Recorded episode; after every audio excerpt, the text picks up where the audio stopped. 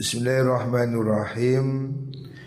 Wa qala ah wa qad kana Basar al-Hafi Qala al-musannif rahimahullah wa kana lan ono sapa Basar Imam Basar bin Harith al-Hafi salah seorang sufi ya. Minal waraiyin saking biro-biro wong kang ahli wirai. Basar Al-Hafi termasuk orang yang hati-hati dalam masalah makanan ya.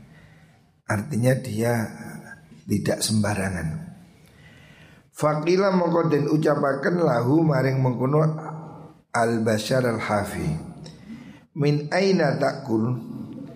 Min aina saking endi takulu mangan panjenengan? Sampean makannya dari mana? Wahai Aban Nasr Bashar al-Hafi Faqala Dawu sebuah al-Bashar al-Hafi Haithu ta'kuluna Ay min haithu ta'kuluna Saking sekiranya podo mangan sirokabe Bashar Hafi mengatakan saya makan ya Seperti apa yang kamu makan ini. Walakin laisa Tetapi ini ora ono Sopoman wong yakulu kang mangan sopoman. Wa wa teman iku yabki nangis sopoman. Iku kaman koyo wong yakulu mangan sopoman. Wa wa teman iku yadhaku guyu sopoman.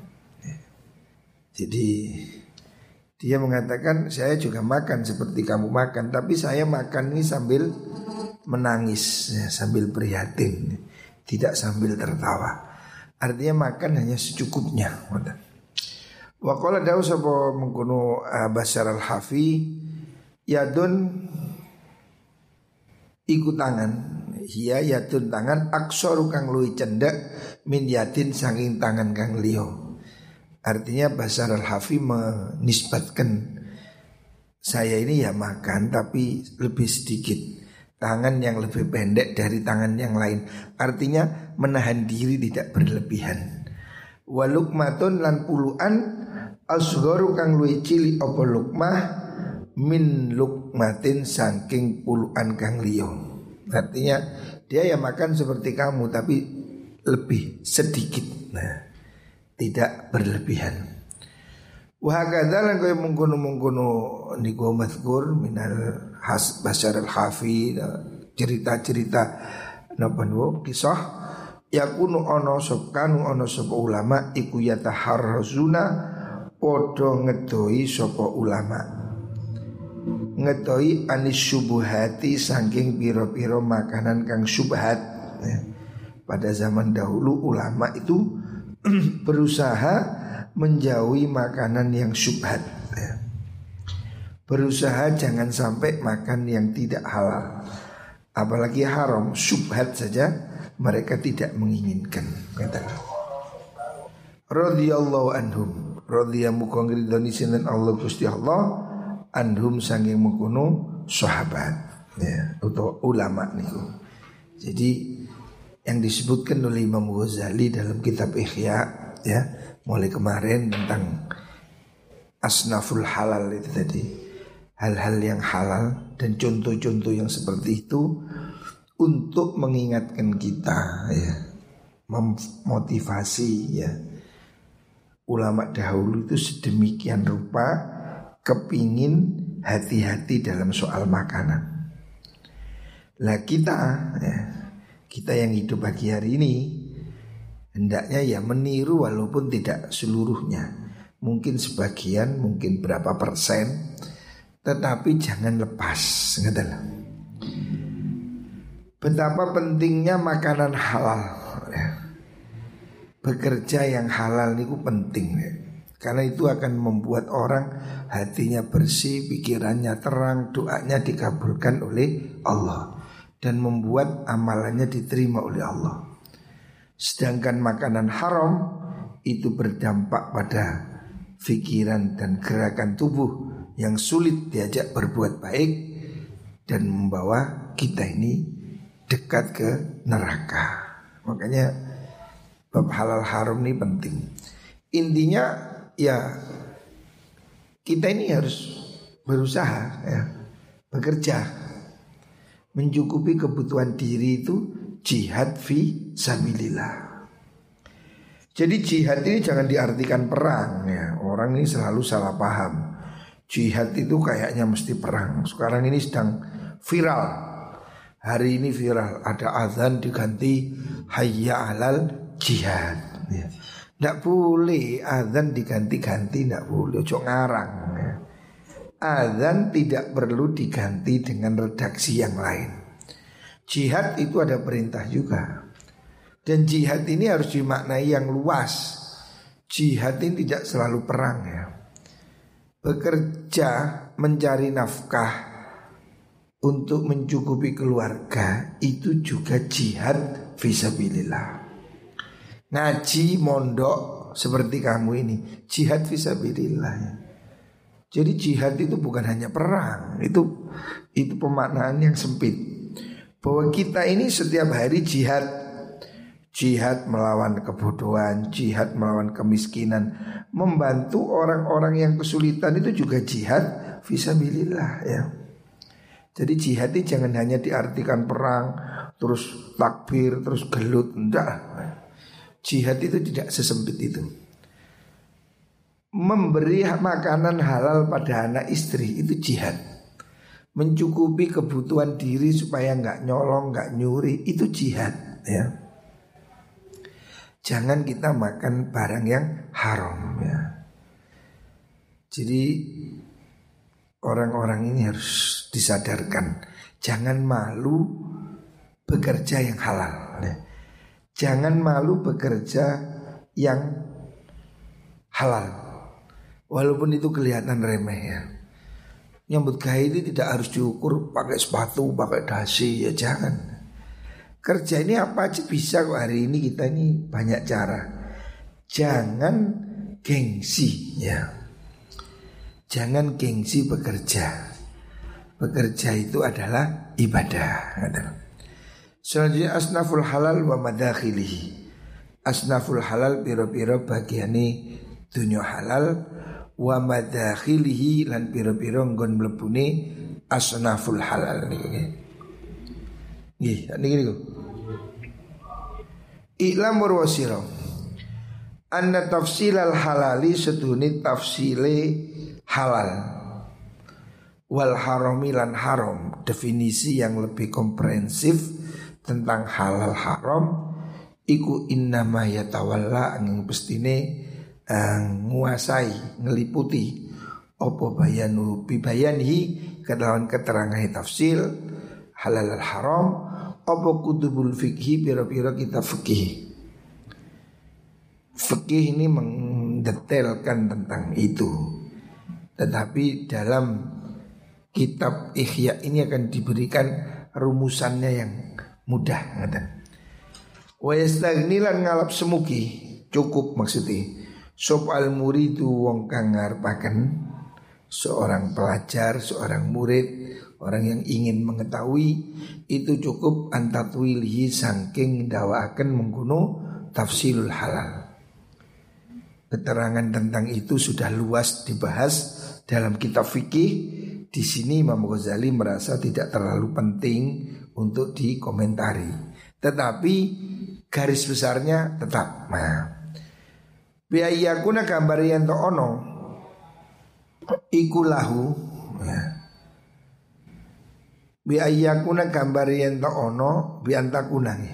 Ya nama tak Biayakuna gambar yang to ono Lahu kedui mengkuno murid Opo matun pengroso Muayyanatun kang tertentu. Yuk rofu kang tenuri Opo meng Ya rifu kang ngawuri. Oh si yu'rafu kang denuri bil fatwa kalan fatwa syariah apa hiluha halale mengkono tukmah dalam kitab fikih itu dijelaskan sudah cukup gamblang.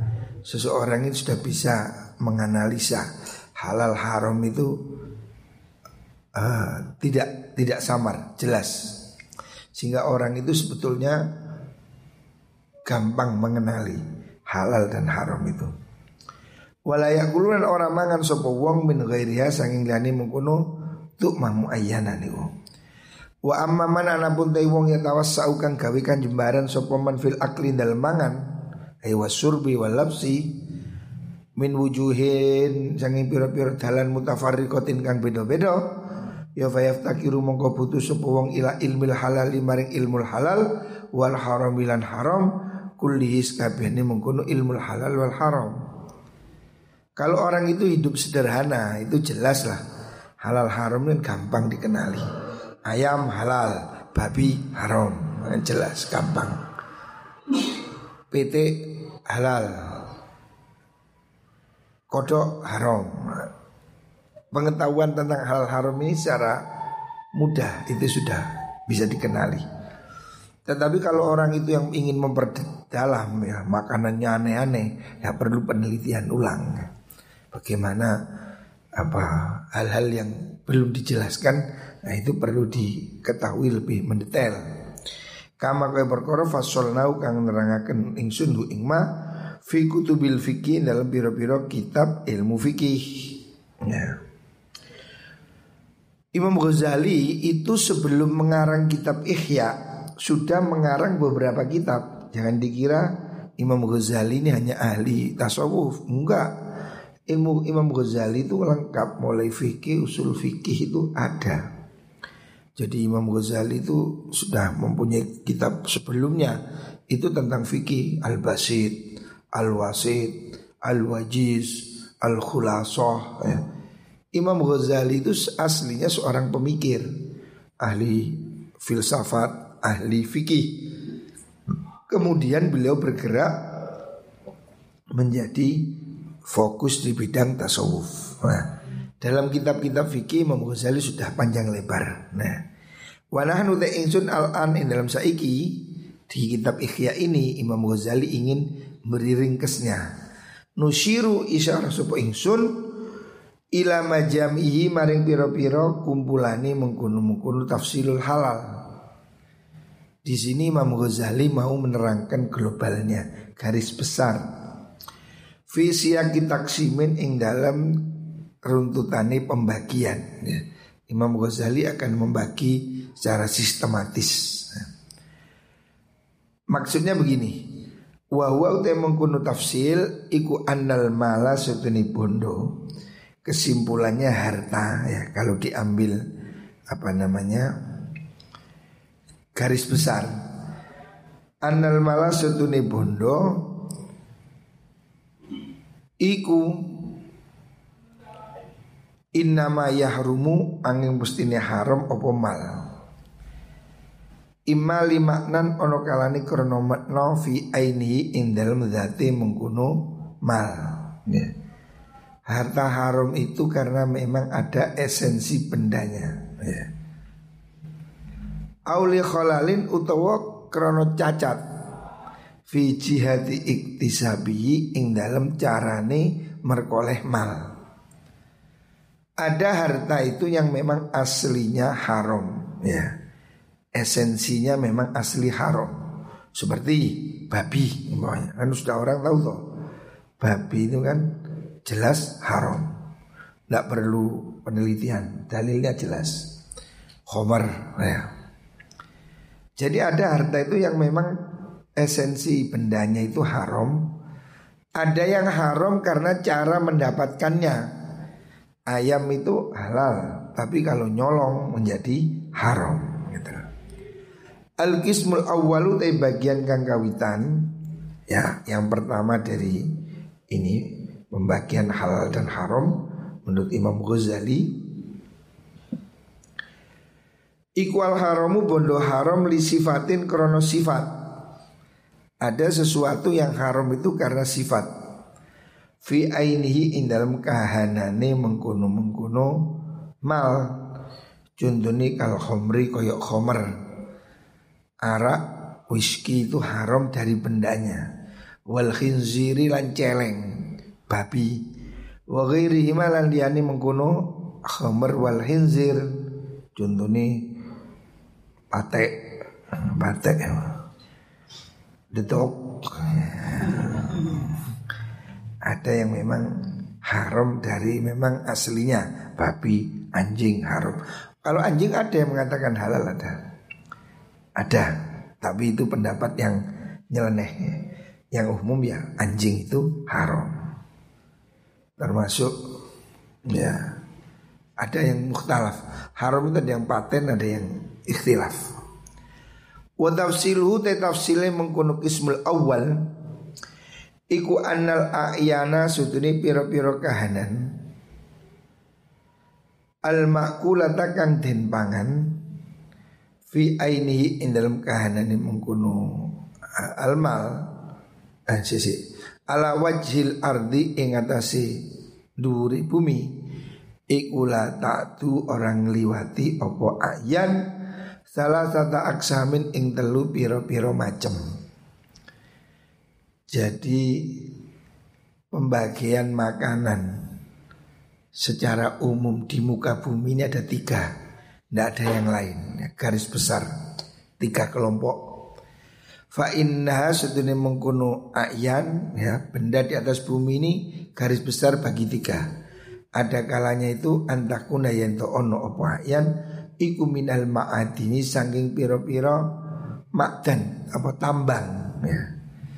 Ada benda-benda itu yang dihasilkan dari tambang. Seperti ya tanah, batu, kerikil, garam. Loh garam kok dari tambang? Iya, garam itu ada tambangnya. Jadi garam ini ada dua. Kita di Indonesia ini garam ngambil dari laut ya. Garamnya garam laut. Tetapi di Timur Tengah masa dulu ya Garam itu tidak dari laut tapi dari tambang. Jadi di di luar negeri di daerah mana itu? Kashmir Terus di daerah apa, Rusia sana Itu ada tambang garam. Jadi mau dari tanah Jadi tanahnya itu memang mengandung garam Kemudian diayak, disaring jadi garam. Garamnya itu disebut dengan garam Himalaya. Saya beli, saya punya ini garam yang lebih bagus ya. Kalau garam biasa kan murah. Garam Maduro itu kan murah itu garam. Garam air laut itu garam murah. Ada garam yang dihasilkan dari tambang. Kalau di Indonesia itu dikenal dengan garam Himalaya. Memang dari gunung. Dari gunung ya. Jadi ada garam gunung. Warnanya pink, bukan putih, pink. Itu di meja makan saya ada ya. Mahal harganya. Kalau garam laut mungkin satu kilo lima ribu. Tapi kalau garam tambang itu bisa ratusan ribu. Jadi ada yang dari tambang gitu loh. Maka di sini dicontohkan Imam Ghazali Kalian ini contohnya kalmilhi koyo uyah. Jadi orang-orang Arab pada zaman dulu Itu menggunakan garam yang dihasilkan dari tambang bukan dari lautan. Watini lan endut tanah wa ghairima lan liyane mengkono milhi watin. Au minan nabati saking cecukulan ya garis besar. Benda itu ada kalanya dari dalam tanah atau dari tumbuhan. Au minal hayawani atau saking hayawan atau benda hidup. Garis besarnya itu tiga. Benda mati, tambang, benda hidup tumbuh di atas bumi atau benda hidup berupa hayawan. Jadi garis besarnya benda di bumi cuma itu tiga. Amal ma'adinu anapun piro-piro barang tambang ya kalau itu dimaksud barang tambang. Fayau ma'adin iku adzaul ardi piro-piro bagiani bumi. Wajami umalas kabeh perkara ya kang betu apa minha sangi arat fala yahrumu mongko ora haram apa akluhu mangan mengkono mengkono jami ma yakhruju minha. Illa min haitsu annahu angin arah sudune mengkono ma iku yadzuru bahayani bil akli kan den pangan. Semua hasil tambang ya seandainya ada orang makan apa ya? Kalau garam jelas dimakan itu tambang. Tanah. Ada loh orang makan tanah itu ada jadi tanah itu tidak tahu di daerah mana. Tanah itu diolah dijadikan keripik. keripik lemah. Ya mungkin tanahnya jenis khusus ya. Dimakan tapi tanah itu. Ada orang makan tanah itu ada. Ya mungkin tanahnya jenisnya jenis yang tanah gurih ya apa. Lah itu ya mesti halal. Pokoknya semua barang benda mati dari bumi ini hukumnya halal. Kecuali yang bahaya. Contohnya solar. Jadi umbi. Ngombe solar ya nopo. Haram kenapa? Membahayakan. Aslinya ya tidak haram. Anu dipakai mobil ya tidak haram. Solar, bensin, ya itu semua tambang. Itu haramnya karena membahayakan. Artinya tidak karena ya memang bukan untuk dimakan ya kan seperti racun itu.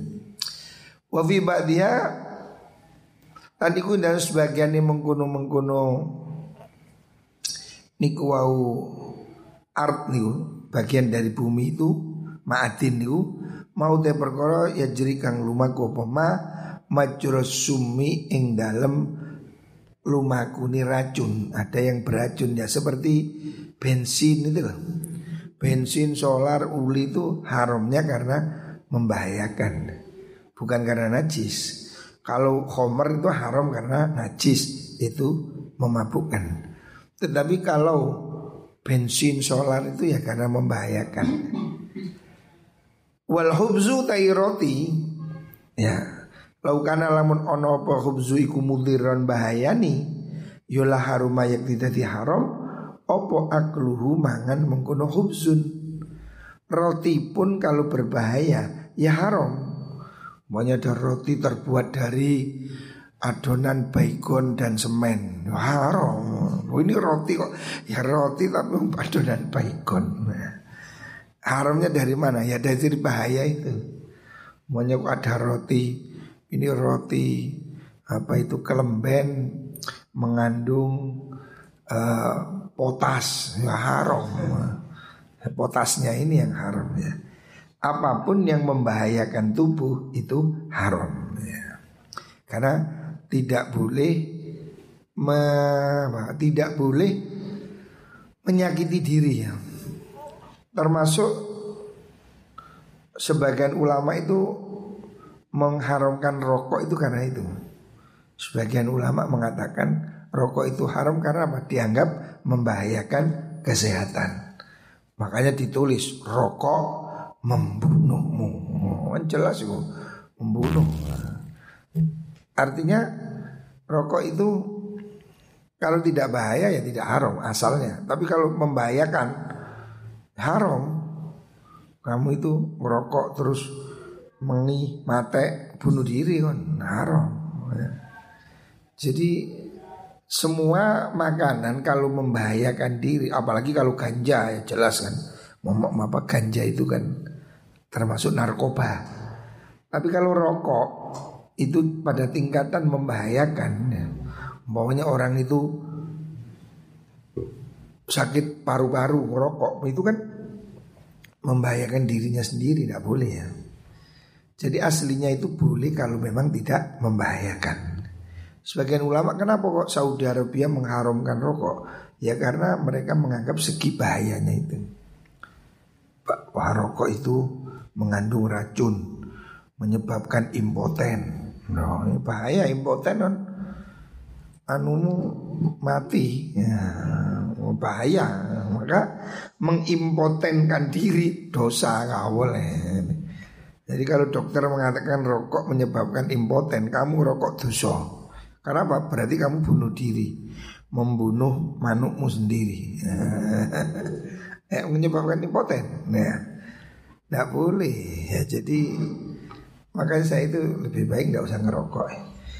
Ya memang ada yang mengatakan makruh ya, itu berbeda pendapat di kalangan ulama.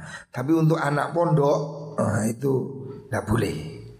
Kalau yang tidak mondok mungkin boleh. Karena kalau di pondok kamu ngerokok, duit sopo oh, memboroskan duitnya orang tua, dosa. Nah.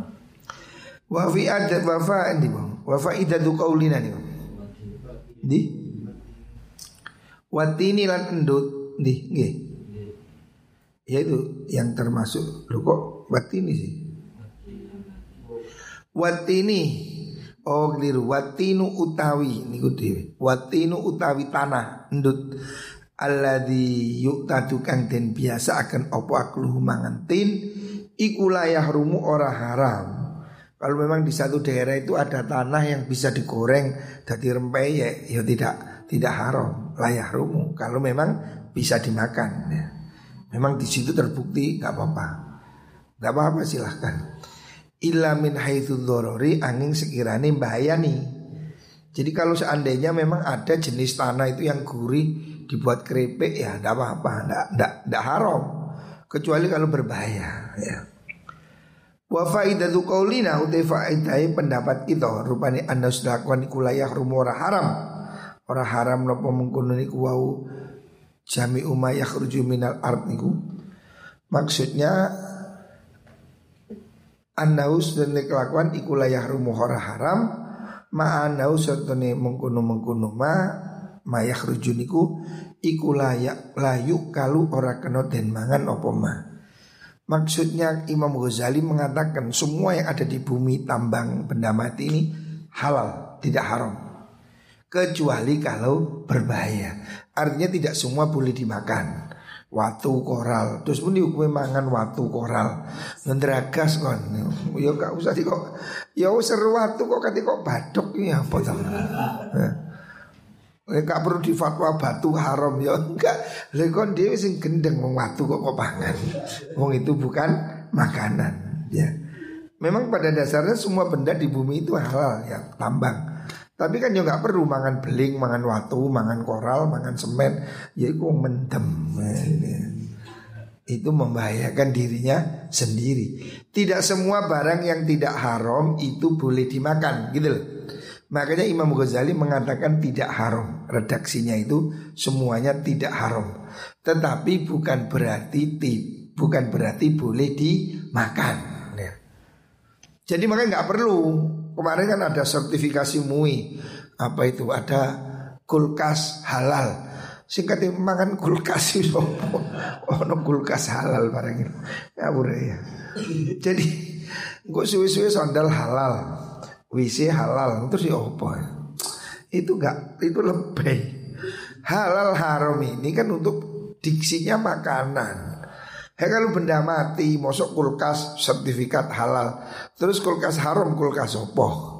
Mosok no kulkas terbuat dari sili TPT atau apa enggak oh. Nah itu yang aneh ya. Semua benda mati, benda tambang itu halal, tidak haram. Tidak perlu dikatakan halal, tidak haram. Artinya walaupun tidak haram tapi tidak semua boleh dimakan. Jadi tidak perlu disertifikat halal. Kalau semua disertifikat halal, suku apa bengkiak halal, sandal halal, baju halal. Ayo apa gunanya? Untuk makanan. Menurut saya justru yang perlu disertifikat itu yang haram. Karena makanan ini kan mayoritas kan halal. Yang haram kan sedikit. Lo justru yang yang haram yang harus di sertifikat itu. Sebab lah sing halal yo kuwape halal, kupluk halal, kitab halal, speaker halal, laptop halal. Lah yo ndak artinya memang halal, tapi kan tidak boleh dimakan. Padahal konteksnya sertifikat halal itu kan soal dimakan ya. Makanya menurut saya nggak perlu ada sandal halal. Sono mana PT telur halal hasil pernikahan. Lah ini sopo. PT hasil halal. Ini mau gendeng nih Ono ayam ini telur halal.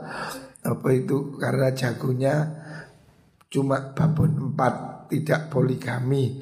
Yo gendeng poligami PT kalau sing ngukumi sopo. Itu itu wong wong embuh stres. Wadah itu kan ya takuyun enggak ya kan ada itu viral telur halal bukan hasil dari perzinaan. Lo terus PT sing sina iku sing ngendi sing rabi sing ngendi. KUA no endi. Ini tidak benar. Itu sudah fudul ya berlebihan. Halal haram ini sesuatu yang dimakan ya wis lah definisinya jelas. Semua hasil tambang benda mati ini tidak haram. Imam Ghazali mengatakannya tidak haram. Bukan halal, tidak haram. Artinya tidak haram bukan berarti boleh dimakan. Itu Imam Ghazali bahasanya lebih canggih. Jadi gak usah tulis halal. Mulai tulis halal malah boleh dimakan. Sandal bersertifikat halal Ketemu pangan dah. Hmm, Tidak haram, iya tapi juga tidak boleh dimakan gitu loh. Ini Imam Ghazali bahasanya lebih cantik, lebih canggih ya. kulkas kok halal itu susi mesin cuci halal. Empuh suwe-suwe ono sepeda motor halal. Nah, itu sembuh kan dia jadi dagelan ya. Anahu maksudnya begini. Penjelasan yang lain. Anahu sudah kelakuan lawak alam untumi bahwa apa syai'un wiji minha sanging mengkuno ma'adin fi mirqatin ing dalam jangan. Apa itu? Lauk apa? Jangan itu kuah. Auto amin uto panganan mai kang cair lam yasir mongko ora dadi bi sebab mengkuno syek ora dadi apa to am iku muharraman dan haramakan penjelasannya begini Imam Ghazali memilih redaksinya itu tidak haram. Semua benda yang benda mati yang dihasilkan dari bumi itu tidak haram. Artinya apa? Bukan berarti boleh dimakan. Arti yang kedua, seandainya itu jatuh kepada makanan itu tidak membuat najis. Misalnya, ono kolak kecemplungan koral, gak najis wong koral, tetap boleh dimakan gitu. Bukan koralnya yang boleh dimakan, kolaknya itu loh. Kecampuran koral, kolak, kolak kudanan nah, tidak haram. Ono kolak jangan numplek ke jukur lemah. Saya pernah begitu itu. Musik ngeliwet angel-angel, ada ngeliwet angel. Gue jangan apa jenenge kentang seiling kamu jangan kentang be tahu diris-iris dukur wajan. Lah kok waktu diangkat itu numplek blek. Waduh. Juga iwang ini langsung dipangan ke lemah Pangan dukure Ya gak apa-apa lah Ya pemane tidak ada Ya opong ke lemah Ya akhirnya ya mangan kayak kudu dijukui dukure di apa dipilih tahunnya dipilih. Ya tidak najis kan? Bumi kan tidak najis. Lalu campuran lemah lemah kan gak najis. Nah makanya seperti itu maksudnya. Bukan berarti boleh makan tanah. Artinya kalau seandainya kejadian itu Saya pernah itu di pondok kejadian Ngeliwat itu sangil-angil Kan di pondok saya dulu itu Ada ngeliwat sendiri mbak. Lah kok wajahnya guling matang diangkat guling numpla Tiada yo gak iso lah diserok campur lemah. Bisa akhirnya makan kayak kudu dicukup indukure dipilih. Gak apa-apa gak najis boten bumi boten najis. Bumi itu suci. Nek telek baru najis. Nah pondok biyen ini gampang. Nah pondok biasa mangan sembrono non acang mari dipangan gak di korai. Kalau wae mangan bingung kan tuh ajang. Akhirnya bancik disiram. Bancik disiram, dilemai kresek ke mangan Mangan talam bancik. Biasa ada pondok. Ya, ini ada rada kempro zaman biyen ada rada kempro-kempro. Kalau harus saiki di dalam warung kemenye. Ada biyen semangat ngeliwat adang saonoe. Pondok dulu itu sederhana. Saya dulu masak juga pernah masak. Artinya orang zaman dulu mondok itu sederhana. Gak, gak foya-foya makan di warung. Enggak, makan itu ya seadanya. Belajar hidup sederhana, itu penting. Bab orang ini kalau makan ini biasa enak, itu borosnya itu di situ. Karena makan kan setiap hari.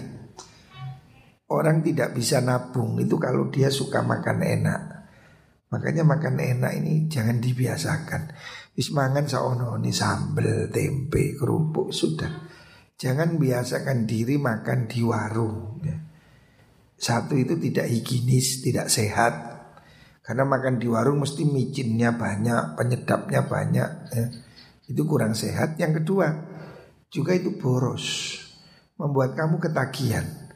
Akhirnya uang biasa nang warung, kan nang warung gak enak ngopi udah nang warung. Padahal di rumah juga ada kopi, ngapain ke warung? Ya setan itu nongkrong nih loh, no setan. Nah itu yang bahaya ya. Orang jadi boros ya karena suka nongkrongnya itu. Makanya ya belajarlah ya, belajar hidup sederhana. Kita ini sing penting is mangan ya wis. Tidak perlu mewah-mewah ya. Sing penting halal ya. Yang penting makanan itu halal, halalan tayyibah ya. Itu muka-muka itu mau diberkahi oleh Allah.